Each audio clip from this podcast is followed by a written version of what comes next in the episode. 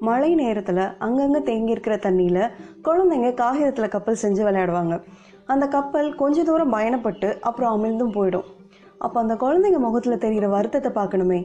எந்த சிரத்தையும் இல்லாமல் சாதாரணமாக செஞ்சுட்ட ஒரு காகிதத்தோட அழிவே இந்த அளவுக்கு வழியை தரக்கூடிய ஒன்றா இருக்கும்போது நம்ம கண்ணுக்கு முன்னாடியே எத்தனையோ இனத்தோட மொழிகள் கொஞ்சம் கொஞ்சமாக அழிஞ்சிட்டு வர்றதை நம்ம பார்த்துட்ருக்கோம் ஒரு மொழியின் அழிவு அந்த மொழியோட அழிவு மட்டும் இல்லை ஒரு இனத்தோட ஒரு பாரம்பரியத்தோட ஒரு கலாச்சாரத்தோட அழிவு. இதே அவலம் நம்மளோட மொழிக்கும் நேரக்கூடாதுன்னா நம்ம செய்ய வேண்டியது என்ன? வணக்கம் நான் சரண்யா. இது கேளடி கண்மணி தமிழ் வலையொலி. மொழி பற்றி இவ்வளவு பேசிட்டு பாட்காஸ்ட்னு சொல்ல வேணான்னு தோணுச்சு. ரெண்டாயிரத்தி எட்டாம் வருடத்தில் ஜனவரி இருபத்தி ஒன்றாம் தேதி அமெரிக்காவின் அலாஸ்கா மாகாணத்தை சேர்ந்த மரியே ஸ்மித் ஜோனஸ் அப்படின்னு ஒருத்தர் இறந்துட்டாங்க.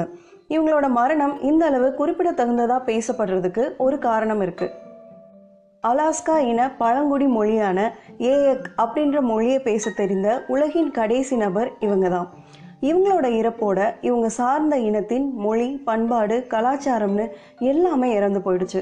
குறைந்தது பத்தாயிரம் நபர்களால் பேசப்படுற மொழிகள் தான் அங்கீகரிக்கப்படும்.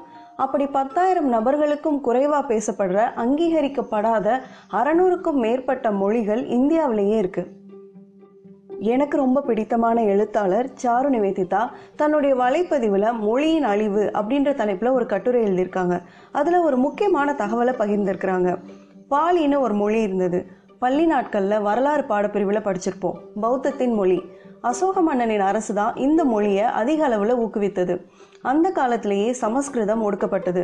அசோகரின் காலத்திற்கு பிறகு பாலி மொழி இருந்த சுவடே தெரியாமல் காணாமல் போயிடுச்சு. ஒரு மொழி இலக்கிய பலம் இல்லாவிட்டால் அழிந்து போகும் என்பதற்கு பாலி மொழியே சான்று.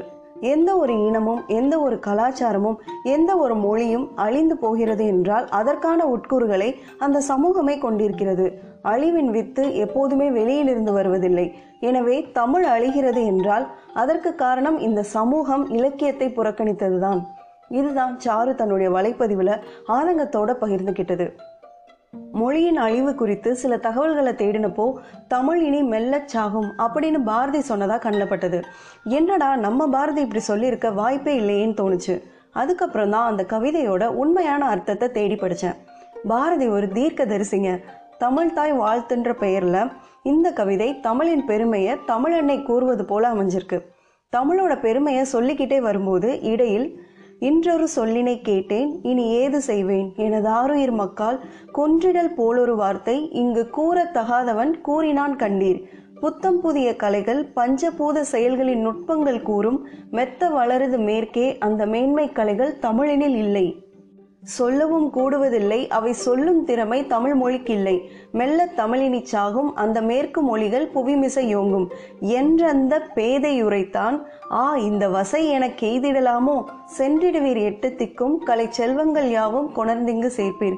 தந்தை அருள் வழியாலும் இன்று சார்ந்த புலவர் தவ வழியாலும் இந்த பெரும்பழி தீரும் புகழேறி புவிமிசை என்றும் இருப்பேன்.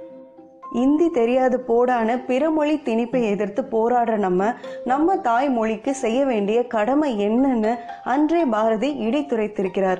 மெல்ல தமிழினி சாகும்னு சொன்ன மூடர்களுக்கு பதிலாக நம்முடைய இலக்கியங்களை அடுத்த தலைமுறை இளைஞர்கள் கையில் கொண்டு போய் சேர்க்க வேண்டிய பெரும் பணியை தொடங்குவோம்.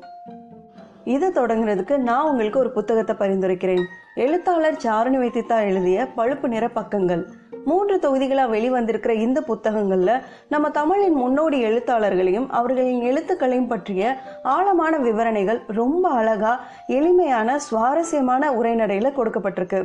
இந்த புத்தகத்தை நீங்க படிக்கிறது மூலமா இதில் சொல்லப்பட்டிருக்க ஒவ்வொரு எழுத்தாளரையும் தேடி படிக்கக்கூடிய ஆர்வத்தை தூண்டுவதா அமையும். நீங்க யாருக்காவது ஏதாவது பரிசளிக்கணும்னு விரும்புனீங்கன்னா இந்த புத்தகத்தை வாங்கி பரிசலிங்க அது நீங்க தமிழுக்கு செய்யும் தொண்டாமையும் அமையும். அடுத்த தலைமுறையினருக்கு புத்தக வாசிப்பை பழக்கப்படுத்துங்க ஊக்கப்படுத்துங்க.